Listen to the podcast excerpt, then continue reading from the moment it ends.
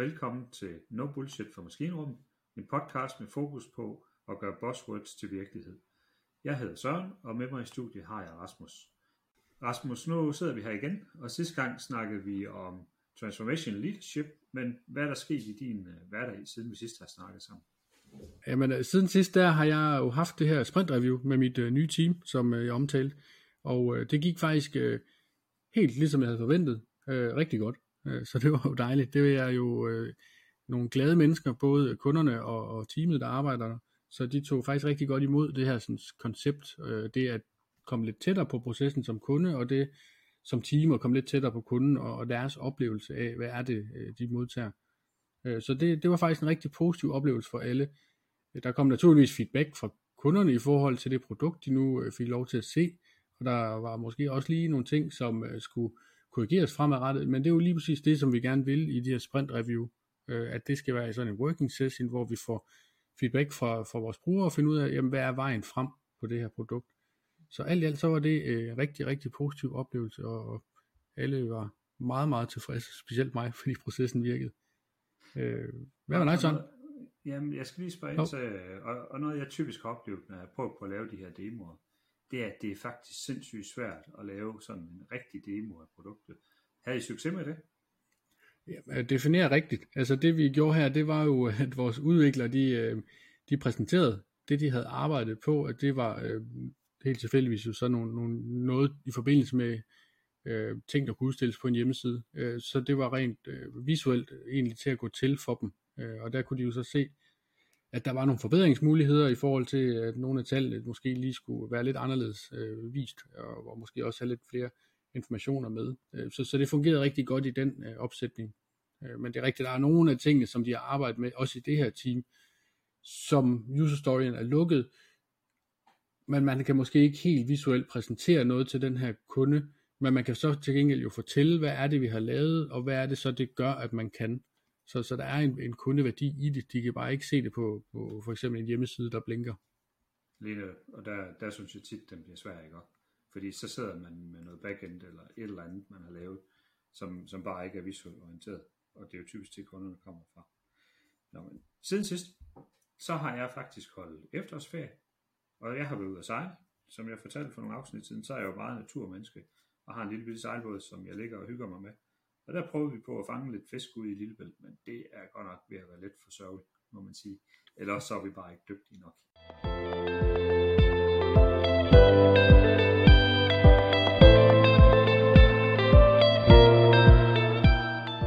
Rasmus, øh, Agile Playbook, du har, du har arbejdet med det her koncept, du har skabt en lille form for pixiebog, kan man sige, vi har inde på Building Better Software, og kan du ikke prøve at fortælle os lidt om, hvad var motivationen for at udarbejde sådan en agile playbook? Jo, det, så synes jeg, det var et rigtig godt øh, udgangspunkt at lige fortælle, hvad, hvad tankerne egentlig har været omkring det. Øh, som uh, nogle af jer ved, så har jeg jo været øh, konsulent i en del år efterhånden, og før det, der har jeg så været selvfølgelig fastansat, men som agil coach i både Danske Bank og Bankdata, øh, og har den vej ligesom fået en hel masse hvad man siger, inspiration til, hvordan er det egentlig folk de arbejder, når de arbejder med agile tanker, og hvordan de så arbejder, når de så implementerer et rammeværk som Scrum. Og, prøv, prøv, lige ja. for, prøv lige at forklare, fordi jeg har jo en, en Scrum-certificering, og det er godt nok mange år siden, jeg tog den øh, ved Jeff Sutherland her i, i Danmark. Hvad, hvad er forskellen på sådan en Scrum-certificering, og det du sidder med i hænderne her? Øh, jamen, det ene det er jo det er et kursus, og det jeg har lavet, det er egentlig bare en samling af praktikker. Øh, mm. Så der hvor kurset, øh, som for eksempel Scrum Master, det, det slipper, øh, mm. der prøver jeg lidt at tage over, hvis man kan sige det. Så, så det her, det bliver så en samling af, hvad har jeg observeret rundt omkring i, i de forskellige organisationer, som, som jeg nævnte, øh, og hvad har fungeret der, og hvordan kan jeg så eventuelt øh, lige få det twistet over i en retning, som så også giver mening ind i, ind i mit hoved. Øh, og jeg synes, når man lige kigger på det, så, så noget af det, som jeg jo ligesom kan se, øh, og det er måske også derfor, at alle de her rammeværk ude i den store verden ligesom begynder at vinde frem, øh, det er, at der er mange, der hurtigt indser, at det at have Scrum, det er måske ikke nok. Altså Scrum er godt, og det fungerer i mange henseende, øh, men nogle gange har folk også brug for at få en eller anden slags vejledning til, hvordan går man så egentlig fra en kunde kommer med en idé, til at den kan komme ind og ligge på vores backlog og være klar til at blive arbejdet på, til den så til slut bliver afsluttet af, af teamet. Øhm, ja, og det... ja, fordi da jeg tog Scrum-kurser, og nu har jeg også været på en, en Product Owner-træning for nylig, så er det jo egentlig bare den der sådan lidt banal. Nu skriver vi lige et Kanban-kort eller en eller anden gul sæt, vi hænger på væggen, med en god idé, som vi godt kunne tænke sig at, at, at få løst som kunde. Ikke? Og det er her, du går lidt mere i dybden med, hvordan gør man så det her i praksis? Er det sådan at forstå? Ja, jamen det er det. Øh, og, og ja, som nævnt, så er det jo så ligesom noget, jeg har set sådan generisk over øh, flere virksomheder, hvor jeg kan se, at de, de har svært ved, hvad man siger, gå sådan bare nøjes med det, som følger med i Scrum. Øh, mange af dem putter typisk noget udenom, som er, hvad man siger, er, harmonerer rigtig godt med de ting, der står for eksempel i Scrum-guiden, men ikke er beskrevet i Scrum-guiden. Øh, og alligevel så gør de meget, tæt, meget, net på, meget nær på det samme, alle sammen. Altså har en måde, hvordan man ligesom får, får gjort ting klar til at komme ind i en backlog, og har en måde, hvordan man ligesom gør ting klar på backloggen, og hvordan man så, når man er færdig i teamet, får det skubbet ud af døren. Øhm, og det er jo ligesom de øh, erfaringer og observationer, jeg prøver at beskrive i den her øh, Agile Playbook, som, som ligger inde på vores hjemmeside. Ja, og inden vi lige øh, dykker ned i selve playbooken, går lidt mere i detaljer med de faser og det du har, har udarbejdet her, så er det jo ikke ting som sådan en, en model, man skal tage ned ad hylden. Det er jo mere ting som inspiration til, når jeg er forskellige steder i processen, hvad er det for nogle håndgreb, andre har gjort, og hvordan kan man, man selv introducere noget, som har, har vist sit værd andre steder, eller hvordan? Lige præcis. Altså, jeg har forsøgt at beskrive den på den måde, som jeg egentlig synes, alle rammeværk skal, skal anvendes, uanset om det er Safe, eller Nexus, eller LESS, eller hvad man kunne finde på. Altså som et uh, inspirationskatalog, hvor man kan lade sig inspirere af, hvordan andre har gjort noget, og hvordan andre ligesom har fået nogle bestemte arbejdsformer til at fungere, sådan at man måske kan blive mere iterativ og inkrementel i sin måde at arbejde på, og tænke mere agilt i hverdagen også. Øh, så, så ja, det, det er netop sådan en, øh, jeg vil ikke sige, at man kan pick and juice fra den, men, men man kan lade sig inspirere og måske se, at den måde, øh, man får startet et eller andet op på, det kunne man faktisk måske gøre lidt anderledes, for dermed at, at opnå mere af det, som man gerne vil. Og lige, lige præcis det der, det får mig lidt tilbage til den podcast, vi lavede sidste gang, hvor vi snakkede Transformation Leadership, hvor vi gerne vil have, at folk de selv tager fra, de bliver inspireret og motiveret til at arbejde med ting, og ikke bliver, jeg tror jeg brugte termen pitching hole, ned i en eller anden model, som så, så strander processen. Og så handler det mere om, opfylder man alle kasserne i, i processen, eller i stedet for at ramme resultatet af det, vi gerne vil opnå. Men jeg kan se, Rasmus, du har øh, fem simple trin i din, din model her. Du har en idé, en prioritering, en klargøring, en udførende, og så en afsluttende aktivitet. Vil du løbe os kort igennem det, og så dykke ned i det, du ser er mest væsentligt ved modellen? Ja, jamen øh, meget gerne. Øh, og det er jo ret simpelt, øh, hvad man siger, de der trin, du lige nævnte, det er jo mere eller mindre det, alle øh, teams de oplever, når det er, de skal til at arbejde med noget. Øh, og det er faktisk også uafhængigt af, om det er Scrum, eller hvad det er, man har lyst til at arbejde med. Øh, så, så der kommer jo typisk en idé ind. Den idé, den skal modnes på en eller anden måde, således at man kan få talt om, jamen, hvad er prioriteten af den. Når man har fået den prioriteret, så skal man jo have gjort den klar i en eller anden tilstand, sådan den ligesom er ready. Øh, og der bruger mange teams jo definition of ready, så det er ligesom den tilstand, vi prøver at, at repræsentere her. Så går man hen og arbejder på den i teamet, når der er kapacitet til det. Og det sidste så er man jo selvfølgelig done, når det er, at man har et produkt, man kan aflevere til sin kunde. Og det er ligesom hvad man siger, et generisk flow for enhver idé, så, så der er ikke øh, som sådan nogle geniale tanker bag ved det. Øh, men, men det er ligesom nogle overordnede øh, tilstande, som man kan se på tværs af stort set alle virksomheder, at, at det er den måde, som ting de flyder igennem øh, sådan flow, når man kommer med en idé, og man skal have løst øh, den udfordring. Ja, jeg tænker, når jeg kigger på det her og, og hører det, du siger, så kunne jeg jo lynhurtigt lige få sådan en tanke her, det her det er jo vandfald. Men humlen er jo, at vi skiller tingene i nogle væsentligt mindre klumper, i stedet for at køre en stor og langtrukken proces, og så itererer vi i stedet for, ikke? Jo, Jamen, det er helt det er spot on. Altså det, det vi gerne vil, og specielt i, i hvad man siger, i, i de tilstande i, i den her tegning, som hedder idé og prioritet, altså det skal egentlig gerne gå så hurtigt som muligt, øh, i hvert fald så hurtigt som forsvarligt muligt, sådan at øh, man som kunde måske også ret hurtigt får at vide, jamen det her det er simpelthen ikke vigtigt nok til, at det kan blive prioriteret, så du får altså nej med det samme. Eller omvendt, at man som kunde får kvantificeret nogenlunde, hvad er omkostningen i forhold til den benefit, som, som vi tror på, så, ja. så man igen kan hjælpe med at få prioriteret sine opgaver. Så, så ligesom vi har inden for, når jeg dyrker UV-jagt, så, så snakker vi fra bund til mund, så snakker vi fra idé til bundlinje i den her situation i stedet for. Og ja. det er det, vi bruger til at styre med. Fedt. Ja, lige præcis. Lige præcis. Øhm, og hvis vi kigger på, øh, på selve den her playbook, så er den jo øh, inde på vores hjemmeside en interaktiv størrelse. Øh, så når man kommer ind på selve playbooken, så står de her forskellige øh, tilstande, altså idea, priority, ready, doing og done.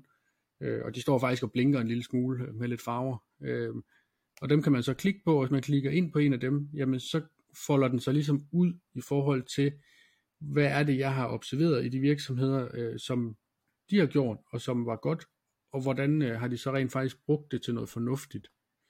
Øh, så, så det giver sådan ligesom et, en, hvad man siger, en, en, en måde, hvor man siger, at, at her er en, en ramme for, hvad du eventuelt kunne gøre, når du skal snakke øh, idé med nogen. Og så kan man jo så som, som team sidde og kigge på, jamen det der, det giver mening for os at gøre det på den måde, eller det giver måske mening at gøre det på en anden måde. Det vigtige er egentlig her bare, at man kan sige, at der er nogle forskellige tilstande på noget, der kommer ind i sådan et system her, og det kan man ligesom reflektere over, jamen, hvordan kommer vi videre til næste trin i, i, i vores organisation. Øh, så kan man altid finde ud af, hvis man sidder og kigger på, på vores Agile Playbook og siger, jamen, der er for mange trin, de her fem trin, øh, det, det er måske for mange til vores organisation, så kan det være, at vi skal nøjes med tre af dem, og så gør man et eller andet eller det kan være, at man siger, at der skal faktisk flere ting på, jamen så kan man jo så selv tilpasse det. Så, så det er ikke, det er ikke som man siger, at hvis, hvis du ikke gør lige præcis det, der står øh, i vores øh, Agile Playbook, så er det ikke rigtigt. Det er bare hvad man siger, vores bud på, hvad vi kan se andre får til at fungere, når, når de arbejder. Ja, fordi humlen er jo, at det her det skal passe til den opgave, du løser. I Lige præcis. opgaven skal passe til processen. Men Rasmus, skal vi prøve at dykke lidt ned i nogle af dem og tage nogle konkrete eksempler frem? Ja, jamen altså lad os prøve det. Uh, nu startede jeg bare med at bladre videre i, uh, i Agile Playbook her, uh, og det kan du se på din skærm, Søren. Øh, og det, det man kan se, lige snart man åbner den op, det er jo, at det her flow, der også er fra, fra idé til done, at det, øh, det bliver gengivet igen her, så man kan se, jamen vi skal have noget, hvor, hvor vi får behandlet en idé, vi skal finde ud af, hvordan får vi skabt en prioritet, og hvordan vi så kommer videre ned igennem det her flow. Øh, og når man så kigger ned i det, som jeg kan se, at, at mange gør, når de gerne vil have en idé beskrevet, jamen så går de ind og rent Øh, hvad man siger, tekstuelt sætter sig ned sammen med sin, øh, sin kunde, og så får de beskrevet den her idé. Altså bare sådan helt lavpraktisk, hvad er det egentlig, du tænker? Hvis du siger, at du godt vil have, øh, lad os sige, øh, en hjemmeside der, øh, til auktioner, jamen, hvad, hvad, hvad er det så, det betyder? Altså, hvad er det, der ligesom hører i, når du siger det? Hvad, hvad, er, hvad er ideen med at rent faktisk lave sådan et auktionssystem, og hvad skal det kunne, og er der en målgruppe, og alle de her andre ting, man kan finde på at arbejde med. Øh, samtidig så prøver vi egentlig også at sige, jamen, når vi skal arbejde med det her, så er vi også nødt til at ligesom identificere, jamen, hvem er ligesom ejeren eller modtageren af, af de her ting, sådan så, så vi har sådan en go-to person, som, som vi kan sige, jamen, det er faktisk dig, der har ansvaret for, at det her det bliver en succes. Altså ikke nødvendigvis en i teamet, øh, faktisk helst ikke en i teamet, vel, øh, gerne en ude ved, ved, ved en bruger eller en kunde eller noget af den stil, som, som kan være med til at, at, at skabe forbindelsen lidt bedre, end, end hvis vi måske bare bruger vores traditionelle øh, product owner til, til at facilitere det hele. Ja. Øh. Jeg sidder jo og kigger med her på siden, det her fordelen af. Øh, jeg synes, du har en spændende kasse her, og den hedder Define if it's new slash change. Ja. Hvad har tanken egentlig været ved den her? Fordi når jeg har været med til at lave backlogs, så har vi sjældent kæret os meget om det er en change, eller det er nyt, eller hvor det er. Vi har mere har fokus på bare at beskrive, hvad er det, vi gerne vil opnå med produktet. Kan du prøve at sætte nogle ord på lige præcis den kasse? Jo, altså, og det er igen øh, faktisk noget, der kommer fra øh, en, øh, en tidligere erfaring, jeg har gjort i en virksomhed. Øh, og, og den relaterer sig faktisk meget til, hvordan de tænker det hele, og det var fordi, de havde øh, øh, måske nogle budgetrammer, som gjorde, at de var nødt til at sige, at det her, det er noget, der skal med til at, øh, hvad hedder det, change the company, og der var noget, der skulle være med til at, at ligesom run the company. Og de to parametre, det, det synes jeg egentlig resonerede rigtig fint, også fordi, at hvis man så måske sidder i et team, hvor ens vision, øh, sådan lidt i forlængelse af vores sidste podcast om transformational leadership, sidder, sidder i et team, hvor at, at deres vision og deres formål, den er måske at være øh, frontrunners på en masse ting, jamen det betyder måske også, at de skal have flere øh, idéer ind i den kategori, der hedder new, end de skal have i den, der hedder change. Øh, fordi change, den vil jo typisk være at forlænge øh, verden i brædder, hvor new, det er virkelig at, at gå ud og være lidt banebrydende og prøve at prikke lidt til den måde, som, som brugerne bruger deres systemer, eller tænker om deres produkter, eller den slags. Okay, ja, så det er for at identificere en form for type af opgaver, så vi har et billede af det. Jeg har også øh, i min karriere oplevet, jeg har siddet med en del drift som leder også, kan man sige, af systemer, også oplevet, at opgaver som oprydning og, fjernelse af teknisk gæld og, og spild og sådan noget, det har ikke haft nogen nem vej i, i backloggen. Og der har du brugt den her kategori til at putte nogle af de ting i, hvor vi kan sige, det vi får ud af det, er sådan set en forbedring, som sparer penge, eller som forbedrer en proces, og så sagt, det her det er new eller en change til den måde, vi arbejder på. Eller har du haft det i en helt anden kategori? Nej, altså det, det vil jeg måske lige, når lidt sort-hvid her, ud fra det, jeg har observeret, ikke, så, så vil jeg putte det i en change-kategori, for at sige, at her, her går vi ind og, og, og hvad man siger, justerer en lille smule ved noget eksisterende, der fungerer i forvejen. Mhm. Okay, spændende. Over, øh, jeg hopper over i, den, øh, i privacy, fordi der er der også en anden kasse, jeg egentlig godt kan lide. Der står prototype. Hvad er det? Det er ikke sådan helt gængs ord, man møder derude i industrien, synes jeg ikke. Nej, og det kan også være et buzzword, og der kunne lige så godt have stået prototype eller en hver anden øh, hvad man sige, øh, idé, der ligesom giver mening i forhold til det at få afprøvet sit koncept over for sin bruger. Øh, hvis vi lige prøver at løbe den igennem, den der, der hedder priority, som du hoppede ud i, jamen så går den egentlig meget ud på at finde ud af, hvem er det egentlig, der er brugeren af det, altså få måske etableret en persona omkring øh, Øh, den, den type bruger, vi prøver at, at målrette os imod, og måske også finde ud af, jamen, hvad får vedkommende så ud af at få vores øh, løsning på banen. Og så ligger det her prototype eller prototype, eller hvad for et andet koncept, vi har lyst til at bruge, også i samme kasse, fordi at når vi har fundet ud af, hvad man gerne vil have ud af det, og hvem der skal have noget ud af det, jamen, så er det jo oplagt også samtidig lige at sige, lad os lige sætte os ned sammen, og så tegne på, jeg ved ikke, bagsiden af en serviet, eller på et whiteboard, eller i PowerPoint, eller hvad man nu har lyst til at gøre, hvordan kunne den løsning egentlig være, øh, hvis det er, at man godt kunne tænke sig at arbejde videre med det her. Øh, fordi så har man mange gange nemmere ved også at få solgt ideen, og få diskuteret ideen, at det giver faktisk ikke mening for vores brugere alligevel, øh, med en eller anden øh, det ved ikke, bestemt funktionalitet inde på det auktionssystem, som, som jeg ligesom opfandt før. Altså det, det, det gør det nogle gange mere håndgribeligt, og, og det gør jo også, at når vi så siger, at i det her auktionssystem, så forestiller vi os, at der skal være de her knapper. Jamen så tegner vi nogle knapper på et stykke papir, og så kan man sige, at der er knapper nu, og så kan man ligesom arbejde videre derfra, og både så øh, modtageren ligesom har en idé om, Nå, men hvis jeg trykker på de der knapper, som var tegnet på servietten, jamen så forestiller man, at der sker det her, og så har man ligesom noget, hvor man kan begynde at bygge en helt samtale op, og måske få, få defineret sådan et eller andet øh, value flow omkring det her med, hvad er det, der skal ske i det her system, og hvordan skal de så rent faktisk interagere, hvor er det, man tjener penge måske, og, og nogle andre ja. ting. Så sådan lidt uh, specialiseret form for brugertest, tidlig test af, af koncepter, ja. der kommer igennem pipeline. Ja, det kan vi godt karikere det til, ja. Altså det, det, det er netop at få verificeret vores idé, så ja. tidligt som muligt, ikke? og det her det er jo meget, meget tidligt i processen, altså den er ikke engang nået ned til, at man har, øh, den er ikke engang blevet prioriteret til, at nogen andre end, end, øh, end de her sådan, øh, hvad man siger, idétanker skal til at, at, at, at modnes på en eller anden måde. Ja. Øh, jeg synes så samtidig, når man begynder at kigge på det her, øh, det er også det næste punkt, hvis vi kigger ned ad den liste her på, på vores lille menukort, jamen der, der er noget omkring det at kunne komme med et, et hurtigt estimat. Øh, menukortet her, det hedder brutal estimate, men det er jo ligesom bare for at karikere lidt, altså det her vi er nødt til at komme ret tidligt, øh, måske ved hjælp af noget relativ estimering som story points eller et eller andet og, og kvantificere og sige, jamen det at lave sådan et auktionssystem, det er faktisk en forholdsvis stor ting. Det tror vi er, det ved jeg ikke, øh, 800 story points, og det vil tage os øh, et år. Øh, fordi så er man også nødt til samtidig at sige, jamen det er en stor investering at arbejde på det her, og vi er faktisk nødt til at bide det ned i nogle mindre bidder, så vi også kan arbejde iterativt og inkrementelt med det, og vi undervejs kan få, få styret den risiko, der nu eventuelt er forbundet med det her. Ja, fordi det binder jo lidt tilbage til vores øh, podcast om estimater, og hvad der er godt og skidt ved dem. Og humlen af det var jo egentlig, at estimater identificerer en form for kompleksitet og risiko det, vi har med at gøre. Og vi to præfererer i hvert fald imod at, at bruge dem til at sikre, at vi får nedbrudt ordentligt til at forstå opgaven, frem for at lave sådan en klassisk projektplanlægning, som nogen kan have tendens til. Øh, så nu står vi jo her. Så har vi øh, en benefit, vi har en form for idé, vi har et estimat, vi har også potentielt testet det her som en form for, nogle steder kan man det en paptop, hvis man laver sådan en, en papirseance, kan man sige, eller bagsiden af en serviet. Og så står der portfolio Kanban. Hvad sker der så? Er det så fordi, de ryger på et Kanban board, eller hvad tænker du der? Ja, altså nu har jeg skrevet, det, det er jo, øh, for at være helt ærlig, så portfolio Kanban, det er 20 stjålet fra, fra Scale Agile Framework, altså SAFE.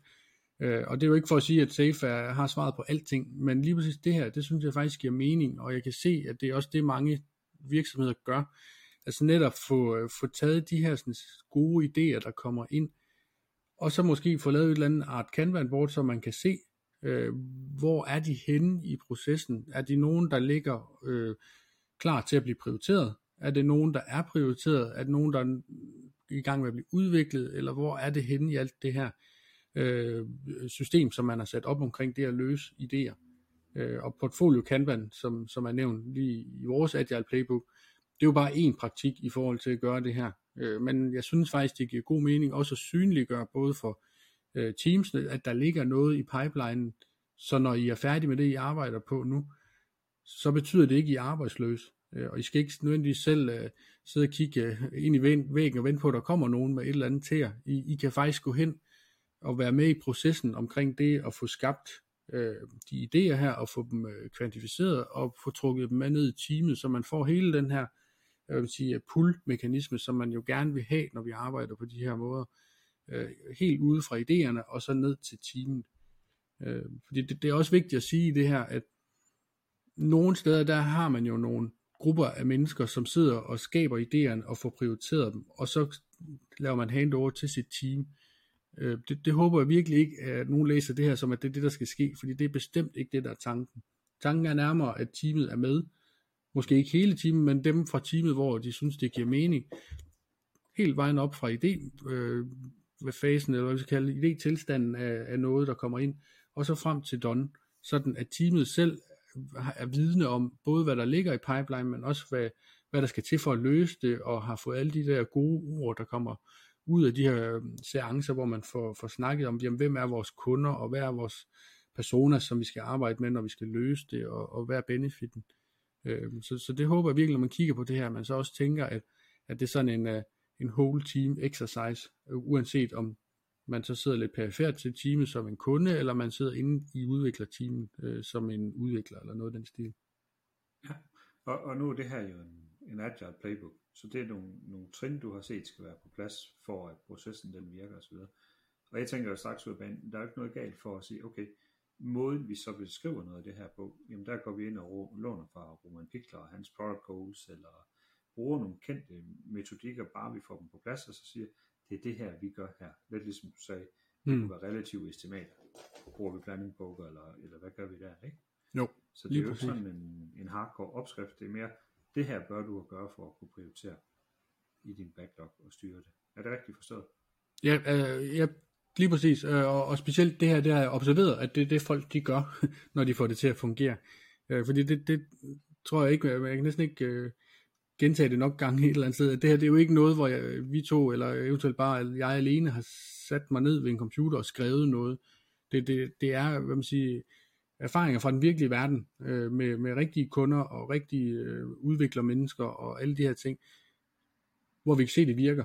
Og så har, har jeg ligesom bare samlet tankerne omkring det. Øh, og det er så også derfor, at jeg måske lidt øh, cut and paster øh, sådan en, en, en praktik som portfolio Kanban. Og der er også nogle af de andre elementer, når man kigger øh, videre ind på Agile Playbook, som, som man kunne se, at det har jeg jo heller ikke opfundet, og, og jeg har jo heller ikke tænkt mig at tage æren for det. Jeg har måske bare sat det sammen i, i det her øh, koncept.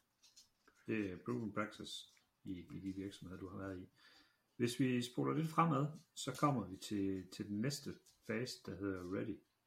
Og der står der Feature Refinement, lidt en klassiker måske. Ja. Øh, feature Planning, Plan Review og så Goal Setting.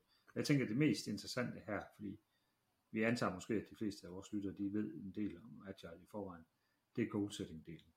Altså den, den har jeg personligt synes er rigtig, rigtig svær, fordi vi sidder med mange, forhåbentlig ikke alt for mange afhængige, kan man sige, mange gode idéer og mange forretningsmuligheder. Hvad er det, vi sigter på?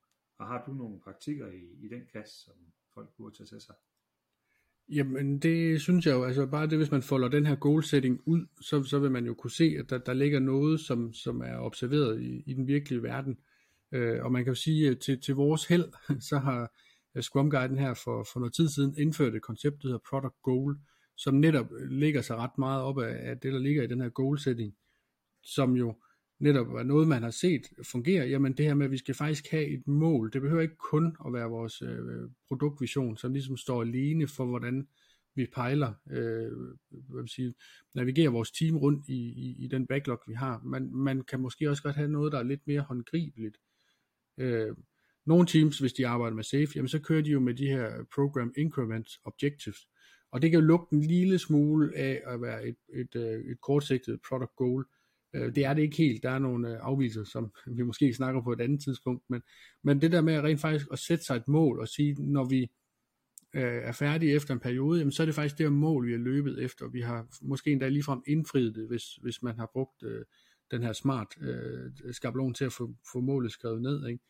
Øh, og det er også lidt det, vi lægger op til her. Altså, så, så de koncepter, som, som du løb lidt hurtigt henover før, men det her med at få, få taget sin, øh, sin idé, og så få den, hvad man siger, i hvert fald i første omgang nedbrudt, øh, for eksempel i nogle features, og få defineret dem, og måske endda givet dem en størrelse med noget relativ estimering igen, sådan så man ligesom kan forecaste eller plane sin backlog en lille smule, og så sige, jamen vi tror på, at hvis øh, med den viden i dag, jamen så kunne vi godt sætte et mål, der hedder, at vi har lavet øh, de første fire features øh, om øh, det ved ikke, et halvt år, eller hvor lang tid vi nu har i tidshorisont her, og, og, og når vi gør det, så er det her mål egentlig indfriet, og så kan man så beskrive det her mål, måske lidt mere i brugertermer, så det ikke bare bliver, at feature 1, 2, 3 og 4 er afsluttet, men måske nærmere, at man kan gøre det her, eller vores produkt kan det her, når vi er færdige.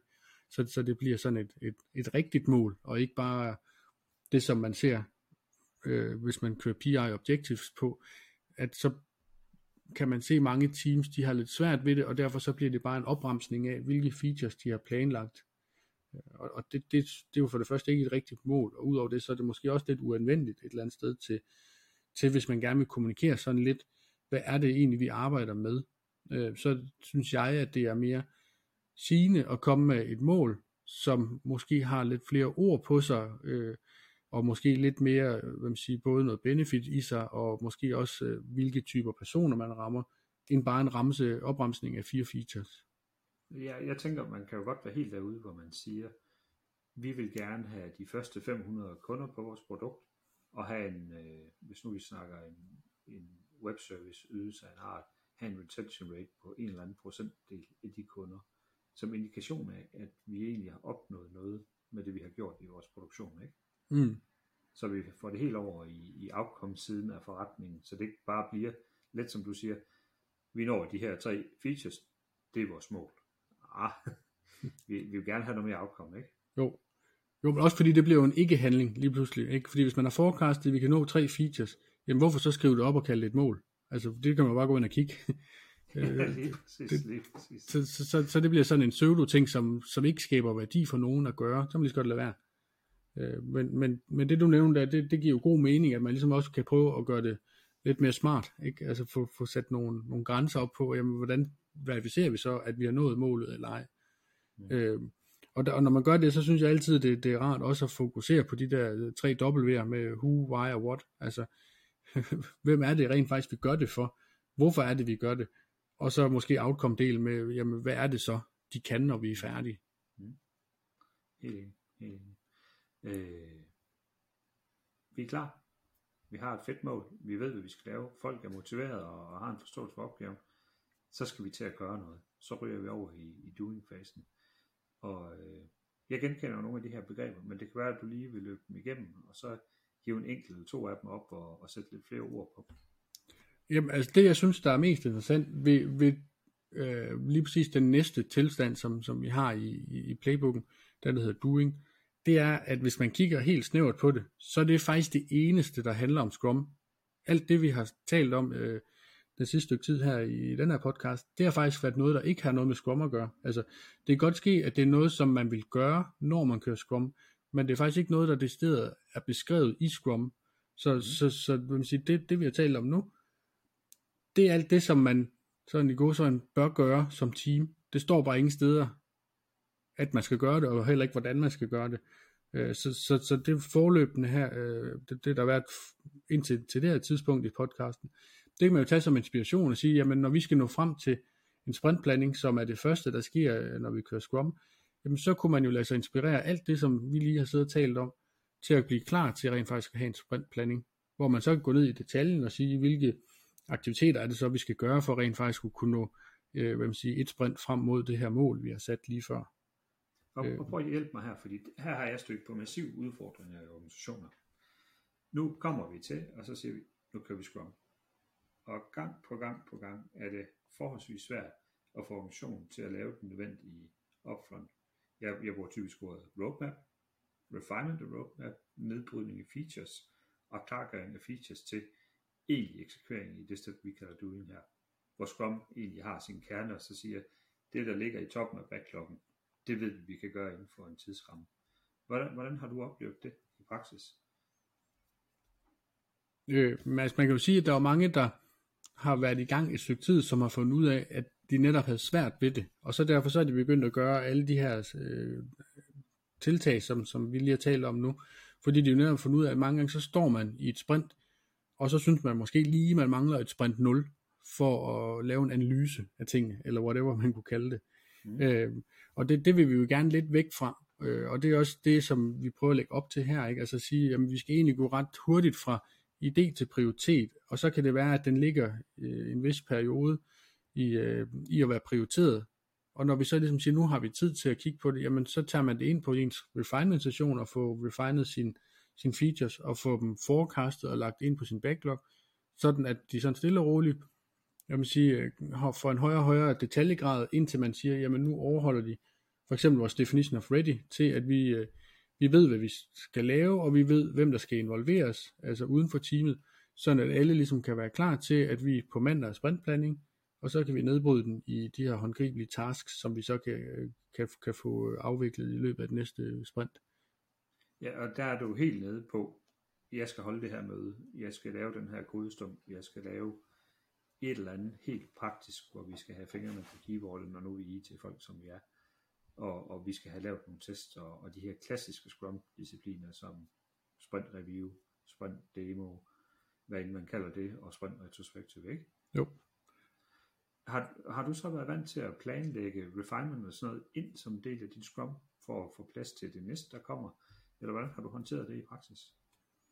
Ja, altså det, det er i hvert fald noget, jeg har fundet ud af, det giver mig værdi at, at sige, at det er en fast bestanddel. Øh, øh, det sidste stykke tid øh, har jeg været hos den samme kunde, og der har vi egentlig blevet enige om, at for os giver det mening, vi kører to uger sprint, øh, så, så med nogle af de teams, der, der, der giver det mening at sige, at vi kører vores øh, sprintplanlægning øh, mandag i lige uger, og så kører vi refinement mandag i ulige uger, og så afslutter vi så vores sprint i øh, fredagen i ulige uger. Så har vi de her to uger at arbejde på, og i midten der har vi lige en pause, hvor vi kigger lidt fremad igen, og så begynder netop at kigge på vores feature refinement, og måske også øh, få defineret nogle user stories, som på et eller andet plan stille og roligt bliver klar til, at man kan sætte med en sprintplanning. Okay. Øh, så, så for os så gør vi det, men det giver så også en, hvad man siger, en rytme i det her, og, og det er jo også meget af det, der ligger i Scrum, at det er samme tid og sted, hver gang vi afholder noget. Øh, så de her teammedlemmer, de ved, at at hver mandag, jamen der har de øh, enten en planningsseance eller en refinement seance. Og de ved om fredagen, der har de enten fredagsbar, eller også så har de øh, øh, afslutning på sprintet. Det kommer lidt an på. Vi ved jo alle sammen, hvad for en af de to sessioner, der er vigtigst. Ja. I, i Teams velvære. Og det er ikke sikkert, det er sprintafslutningen.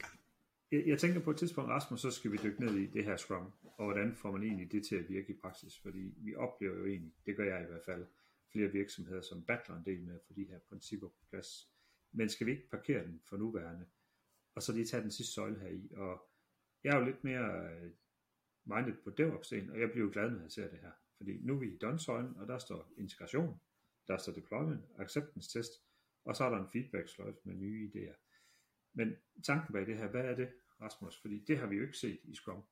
Nej, der, det... har vi jo kun, øh, der har vi kun guidelinen fra Agile øh, Manifest, hvor de siger working product over comprehensive documentation og så videre og så videre. Jamen lige præcis. Jamen altså de ting, der står her, det er jo så integration, deployment og accept test, og så new ideas, som du nævnte. Øh, og det er jo alle sammen noget, som, som jeg kan se, når de her teams, de arbejder, at enten hvis de er lidt umodne, så ender de op med at have nogle, øh, nogle øh, hænger fra et sprint, hvor der ligesom flyder, jamen vi skal lige huske at integrere det i næste sprint, øh, og om 14 dage kan vi deploye det, og så skal vi forresten også lige huske at have spurgt nogen, om de vil acceptere det, altså lave en eller anden user accept test, øh, og det skal gerne lige ske dagen før deployment, ikke, så vi ligesom er klar.